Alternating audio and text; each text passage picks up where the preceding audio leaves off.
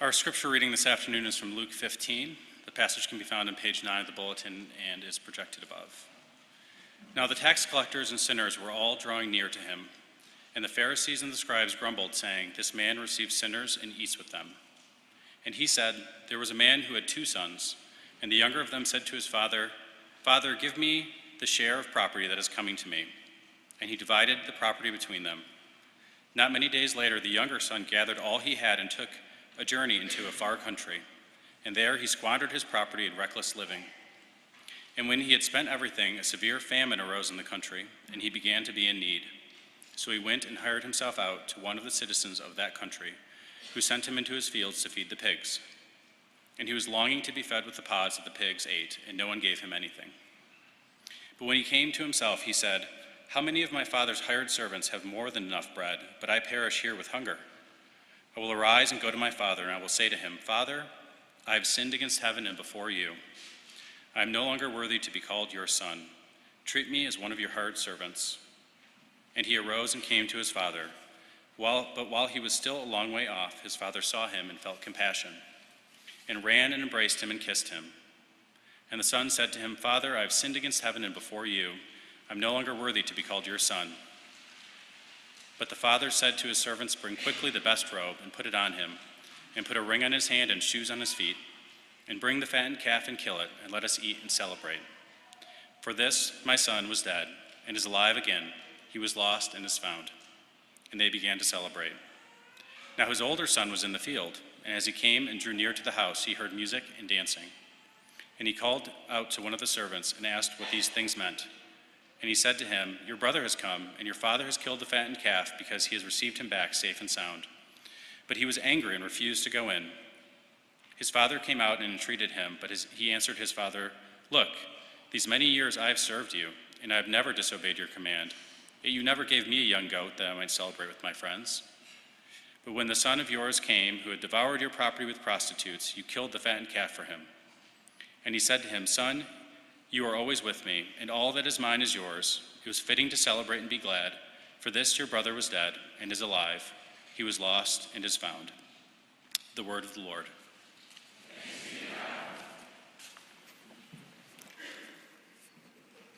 Thank you, Paul.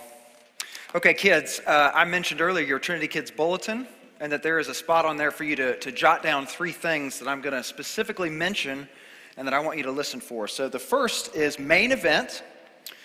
Uh, secondly, I want you to listen for an illustration about nonstop audition, a nonstop audition, and then finally a cliffhanger. So main event, nonstop audition, and a cliffhanger. So with that, let me uh, let me pray for us as we look at this great passage together. Father, we ask now that the words of my mouth and the meditation of all of our hearts together would be pleasing in your sight, O Lord, our rock and our redeemer. Father, we pray that you would draw near to us now by your Spirit, and that by the power of your Spirit, you would open your word to us, that you would unstop our ears, that you would open our eyes, that you would soften our hearts, that we might come to know and love Jesus, because we know the way in which we have been loved by him. And we pray it all in his name. Amen. Okay, kids, I want you to picture this for a moment here.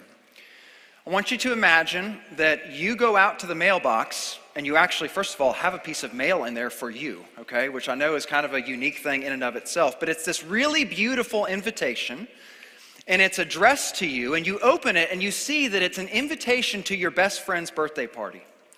And on the invitation, you see that it says the party is at main event. Okay, and this is where parents, you need to remember that this is the best thing for your kids, okay? Maybe not what you would choose as the, the greatest party you've been to. Um, but at main event, kids, you get unlimited tokens.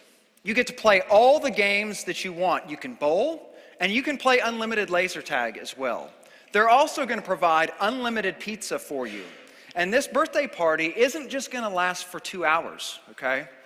This birthday party is going to last all day, and it's going to conclude with Mrs. Sasser's birthday cake from Hurley House, okay? This is going to be an incredible party. So, uh, uh, adults, at this point, just insert all expenses paid trip to the uh, destination of your choice, okay? Now, imagine you get that invitation, and you read that invitation, and then you go, you know what? No thanks. I'm going to pass because what I would rather do on this Saturday is go out in the 100 degree heat and do yard work until it's all done, and then I'm going to spend the rest of the day doing my homework, okay? Now, that would be insane, right? I mean, crazy to reject an invitation like that. But I, I mention that because, as crazy as that sounds to us, that is just this little slice, this little, this little picture of the way in which we treat this invitation that God offers to us. So, the way the Bible talks about our relationship to God is that it says that He created us in His image to enjoy this rich life with Him. And to do so in this beautiful world that He made. That's what He intends for us. But what we do over and over again is to reject that invitation, to say, no thanks. I don't want really anything to do with that. And that's actually a picture of what the Bible describes as sin. And so, a lot of times when we think about sin, we think about disobeying God's law. And it definitely is that. But, it, but it's actually something much more than that. It's way worse than that. Because what sin really is, is it's a rejection of the God who loves you and made you for himself. It's a rejection of this joy filled life that he intends for you. And that's actually some of what you get in this parable. It's this picture of these two different sons who are rejecting the, the, this love and welcome of their father. But the other thing that, that you see in this parable is not just the rejection of the son. You, what you get in this parable is this incredible picture of a father who relentlessly pursues his sons and one who graciously welcomes them back to himself, in this case, with a literal embrace and a huge party. And what I want us to see this afternoon is that that is a picture of who the God of the Bible really is. That's the kind of gracious welcome that he extends to us. And so, uh, part of our rhythm uh, as a church is to take these first few weeks of the ministry year every fall and to, uh, to revisit some part of uh, our, our, mission or our vision as a church. And so, uh, what we're going to do this year is to look some at our mission statement that tells us some about who we are and why we exist. So, here's what I want you to do I want you to flip over your bulletin, and you'll find on the back there our mission statement. So, this is why we exist as a church. Trinity exists to embrace, embody, and extend the redemptive message of Jesus to the people and places of Fort Worth and beyond. And so, what we're going to do uh, over the next few weeks is to look at our mission statement some, but the way we're going to do that this fall is through the lens of the welcome of the gospel. And uh, when I use that term gospel, this is important uh, to know as well. When I say gospel, what we are talking about is this redemptive message of Jesus that is, a, that is central to the whole Bible. And, and it's central to our life as a church. And so it, it's this good news of what God has done in and through Jesus. And so if you're visiting with us today, this is really what we're all about as a church. It really is the, the, the core of who we are. It's, it's uh, uh that around which everything in our life together circles. It's why we exist. And so, what we're going to do over the next three weeks is look first at what it means to embrace this welcome of the Father's love for us to embrace that welcome. And then uh, next week, we'll look some at what it means to embody that welcome in our life together. And then finally, the third week, we're going to look at how we extend that welcome to our friends, to our neighbors, and, and to our city. And so this week, uh, we're going to focus on embracing that welcome, and we're going to do it by looking at this parable. So, uh, two headings for us this afternoon. The first is this it's the rejection of the Father's welcome. And then uh, we'll look in a moment at the staggering grace of the Father's welcome. So, first, the rejection of the Father's welcome. Let me give a little bit of context here. Um, I had Paul read those first two verses because what those do is they, they set up uh, the, the, the audience here to whom Jesus is telling this parable. So, verse 1 says this Now the tax collectors and sinners were all drawing near to, him, to hear him, and the Pharisees and the scribes grumbled, saying, This man receives sinners and eats with them. So, so those are our two groups here. You've got, on the one hand, the, the tax collectors and the sinners. And, and what Luke says is that they are drawn to Jesus. And if you're at all familiar with the gospel accounts, that is what you see over and over again that tax collectors, sinners, those who are the outcasts of society, are those that are drawn to him over and over again. That's one group. The other group are the Pharisees and the scribes. These were the religious leaders of the day, and the way that, that uh, Luke describes them here as those who are grumbling. They see that the kind of welcome that Jesus is extending to those people and they can't stomach it. And so they're, they're, they're angry about it. And it's not just that he associates, that Jesus associates with these people, it's that he eats with them. And, and to eat with somebody in the ancient world was a big deal because it meant on some level that you were accepting them into your presence in that way. And so, what, what Jesus does is he tells this parable. It's often called the parable of the prodigal son, but it's really a parable about two lost sons. And we're going to see that, that it's not just the younger son who's lost, but the older as well. And it's that they have both rejected their father's welcome. And so, the, the one that's probably most obvious to us, though, is this younger son and the way that he rejects his father. So, if you look at verse 12, you'll see this. He says, And the, and the younger of them said to his father, Father, give me the share of property that's coming to me. And he divided his property between them. Now, you hear that and you might think, okay, What's the big deal, right? Basically, what he's doing is he's asking for his inheritance a little bit early, right? Well, uh, it, it's a huge deal here for a number of reasons, and it's a rejection of his father for a number of reasons. Normally, the time that you receive an inheritance is when the father would die. And so, for, for this son to, to ask for it now is really to say, you know what? I'd rather have your stuff than have you.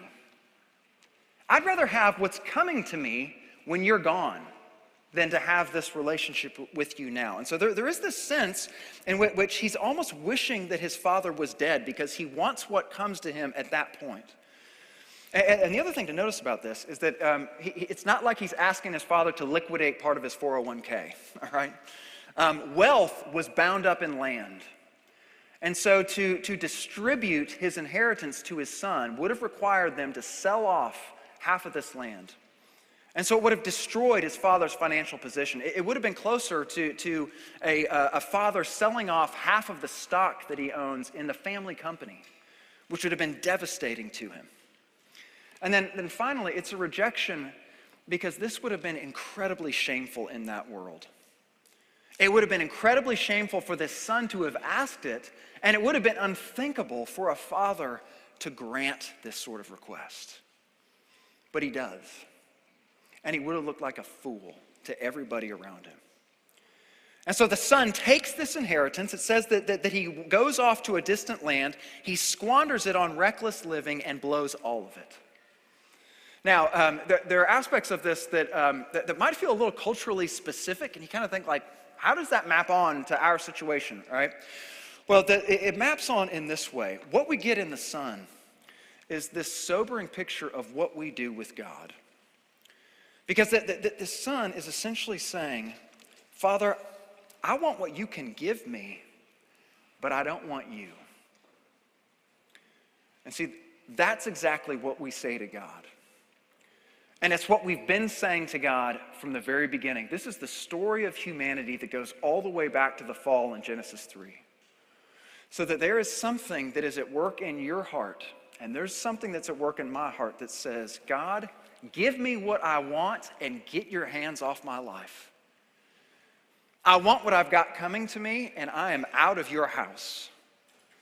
I don't want you telling me what to do with my life. So, for example, I want this money and this wealth that's coming to me, but I don't want you to tell me what to do with it. Or I want to enjoy this great gift of my sexuality, but I don't want you telling me that the only context in which you really get to enjoy that is in marriage. Give me what I want and get your hands off my life. And so here's the deal underneath all of this is this fundamental belief that God is holding out on us. That he's really not good. Because we think this if he really loved me, he'd let me do what I want. If he really loved me, he'd give me everything that I'd want. He would, in the garden, for example, let me eat of this tree of the knowledge of good and evil, but he said I can't, and it's because he's holding out on me. And so that, is the heart of all of our sin. And so what occurs then is that that's the way that we reject this love and this welcome and run to a far country. That's one way of rejecting the Father's welcome. And it's probably the most obvious, as I mentioned in this parable. But here's the deal the older son also rejects his father. It just looks a little bit different from the other. So, so what does the older son rejection look like? Well, you, you see it in how he reacts to the way that his father welcomes back his younger brother. So we're going to look more closely at that welcome in a minute here, but, but take a look at verse 28. So the, the older brother hears this celebration going on, this massive party that's happening, and he immediately gets angry. And he says this uh, in, in uh, sorry, in verse 28, he says this, but he was angry and refused to go in. So what's he angry about? Well, he's angry at the way that his father has welcomed his brother back. And so he says this in verse 29. And he, he says this to his father Look, these many years I've served you and I never disobeyed your command, yet you never gave me a young goat that I might celebrate with my friends. So I want, I want to press pause here because uh, if you're familiar with this parable, you know that this is not the right response, right? You know that Jesus is going to have something to say about this. And so it's really easy to hear the older brother's words and sort of throw him under the bus, right? But what I want you to try to do is, is step back for a moment and try to put yourself in his shoes. Your degenerate younger brother has wasted his inheritance, which, by the way, has cut into your inheritance because that property got cut in half, and so now it's not worth what it was previously. He went off and lived uh, in this in the way to squander his entire inheritance, and he's brought all kinds of shame, not just on your father, but on you and on your entire family name. And now, after all of that, after all that he's done, your father, when he returns and comes crawling back, welcomes him in, puts this robe on him, puts a ring on his finger, shoes on his feet, and then throws a massive party. And so just think for a minute about how you would respond in that moment. We would do exactly what the older brother does here. And so what he says is, What's the deal? Like, I have served you all of these years. I have never disobeyed you. I've done everything that you told me to do, and you never threw me a party like this. You never gave me a young goat. This is not fair. How is it in any way fair? You owe me this.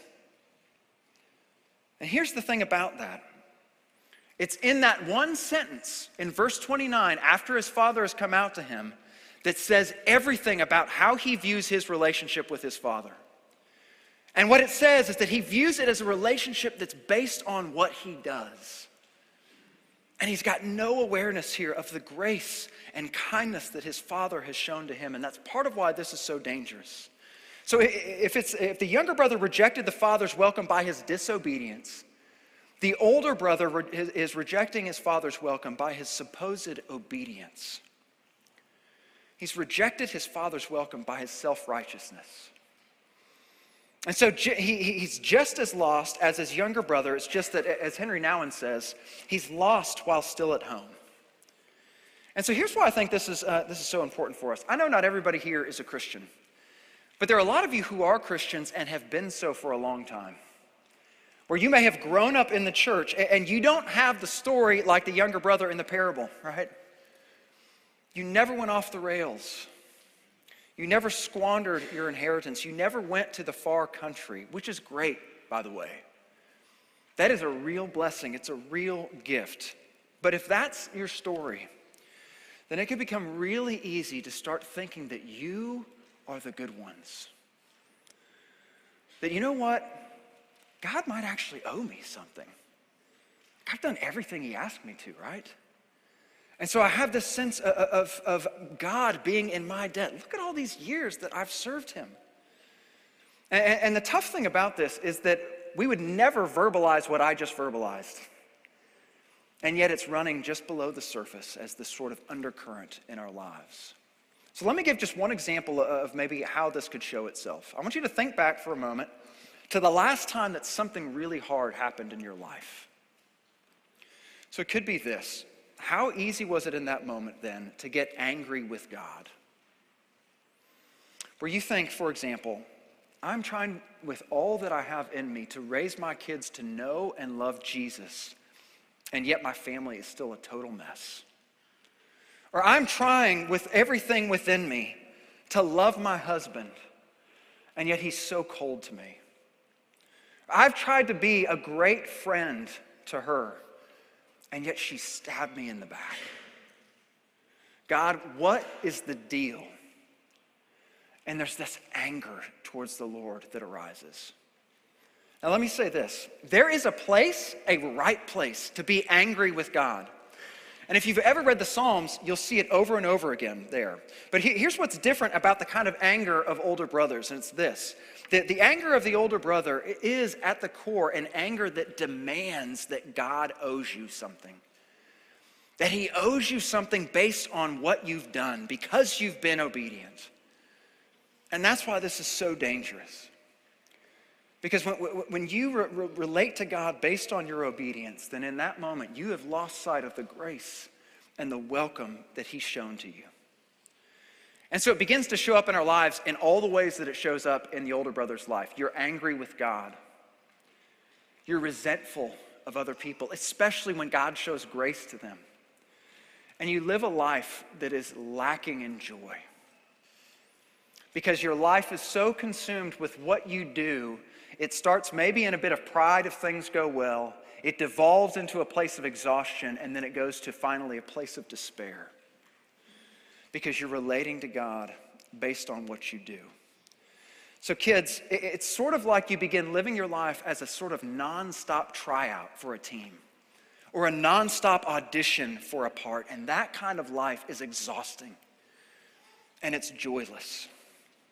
Now, why is that so dangerous? Well, it's dangerous first and foremost because ultimately what it does is it puts you in danger of missing your need of Jesus. And here's what we got to remember the context. This is why Jesus is speaking this to the scribes and the Pharisees, because that is exactly what they were doing.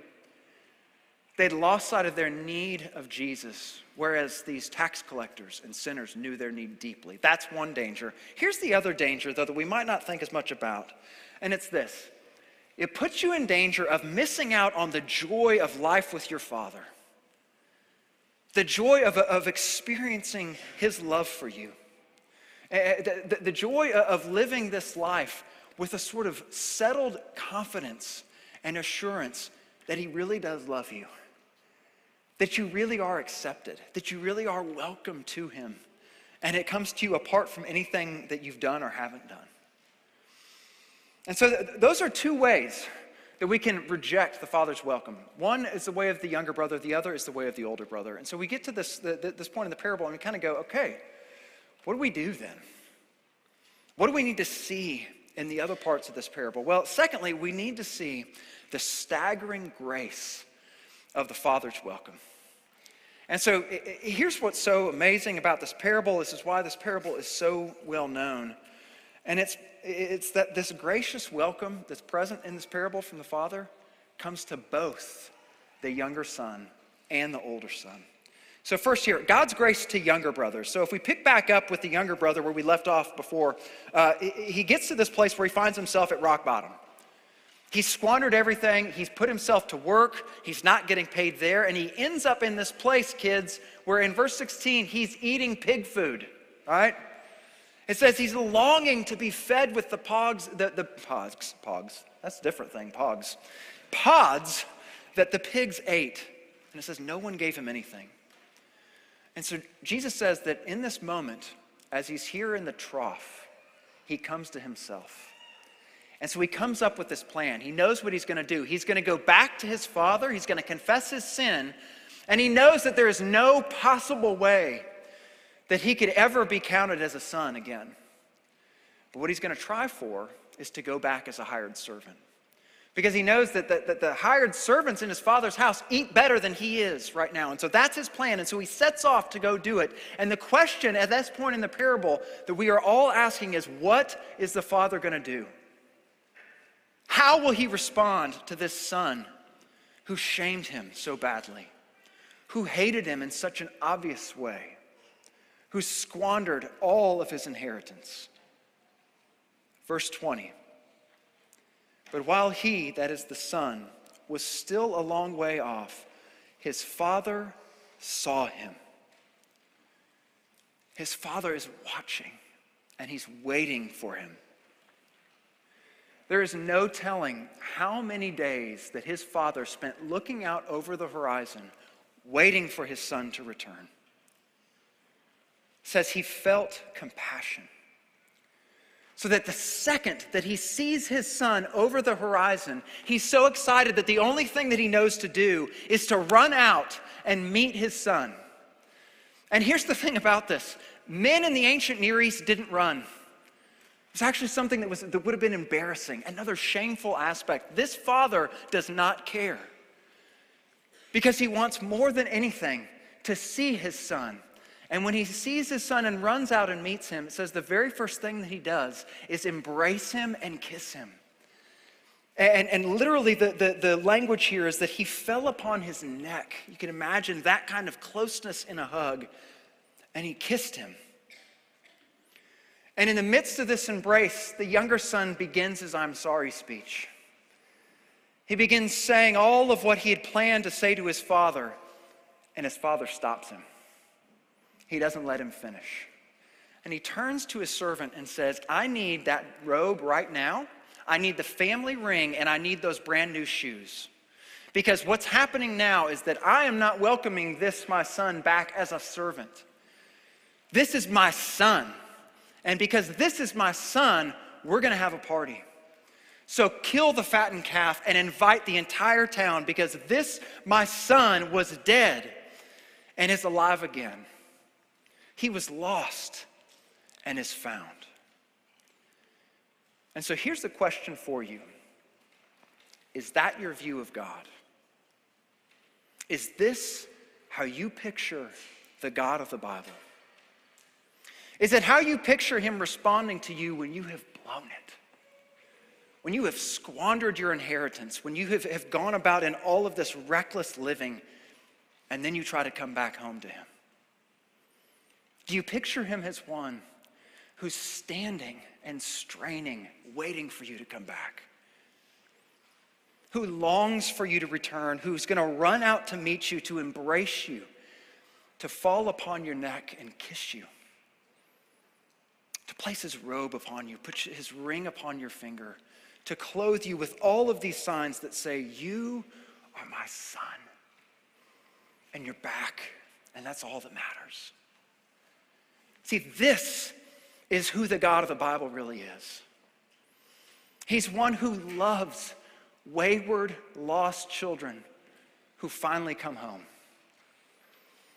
And he's going to do anything and everything that he has to in order to get them back. That is the grace that he shows to younger brothers. Here's what's amazing, too, though. He also shows this kind of staggering grace to older brothers. And this is really good news for a lot of us in this room. So uh, remember here where the older brother was. He, he's outside of the party because he's furious at his father. He cannot stand the grace that his father has shown to his younger brother. So what does the father do? How does he respond to that? Verse 28, it says that he went out to him and he entreated him. again, this is something that a master of a banquet in the middle of a huge feast would never have done. You would never leave your party to go out to this kid who's pitying or who's throwing a pity party. Uh, but again, this father goes to his son. Verse 31, he says this Son, you are always with me, and all that is mine is yours. What's he doing? He's reassuring him of his presence and of his love. He's saying, Everything that I have is yours. And what's beautiful about this is that the term that he uses here for son is this affectionate term for a child. You see, what, what he's saying to him is that you aren't just a servant either. I know you've been thinking in terms of all that you've done for me, but you, my boy, are my son and you are welcome in this house. And so we don't actually find out what happens with the older son. That's intentional. It ends as this cliffhanger. We don't know whether he goes in to the party or not. But here's what I want us to see is that the Father extends the same grace and welcome to the older son just as he does to the younger. You see, this is what the gracious welcome of God looks like. It's the kind of gracious welcome that, that, that goes out to younger brothers and to older brothers alike. And so uh, Jerry Bridges has a great quote that describes this kind of grace that is all encompassing in this way. He says this, "Your worst days are never so bad that you were on that you were beyond the reach of God's grace. And your best days are never so good that you are beyond the re- beyond the need of God's grace." That's the sort of grace that he offers to you. And the question for us though is how can he do that? How is it possible for the Father to extend this kind of grace and welcome to sinful people who have rejected Him? The answer to that question is because God paid a much greater price than the Father in this parable did. So, the, the, the, cost of the Father's grace in the parable was mainly financial and social, right? It was incredibly shameful for him to, to, to welcome his sons back, and it cost him a whole lot of money. But, but the cost of God the Father's grace was infinitely greater. And that's because the one who's telling this parable, telling this parable to these religious leaders and sinners, to these older brothers and these younger brothers, to us, to you and to me, is the one who was on his way to Jerusalem. And what would happen when he got to Jerusalem was that he would be hung on a cross as a criminal and crucified for your sin and for mine. And he did that in order to guarantee that this gracious welcome would always be extended to you. See, this is what's on offer to you. This is the kind of love that the Father extends to us. It's the kind of love that, that prompted him to send his one and only Son in order to have you back. And so here's the call embrace that welcome. Embrace that welcome of the Father who has extended this kind of grace to you. Come home to him. See, it's this grace that's at the heart of who we are as a church. This is what we're all about, is this welcome of the gospel. And it's this grace that's on offer to you right now in and through Jesus. Will you receive him? Let me pray for us. Father, we thank you for this staggering welcome, this unbelievable grace that you extend to us. Lord, it is, uh, it is wild in so many ways. It is the kind of grace that we would never have imagined, never thought of, because it's something that we could never ever deserve, and yet you are lavish in your grace to us through your Son.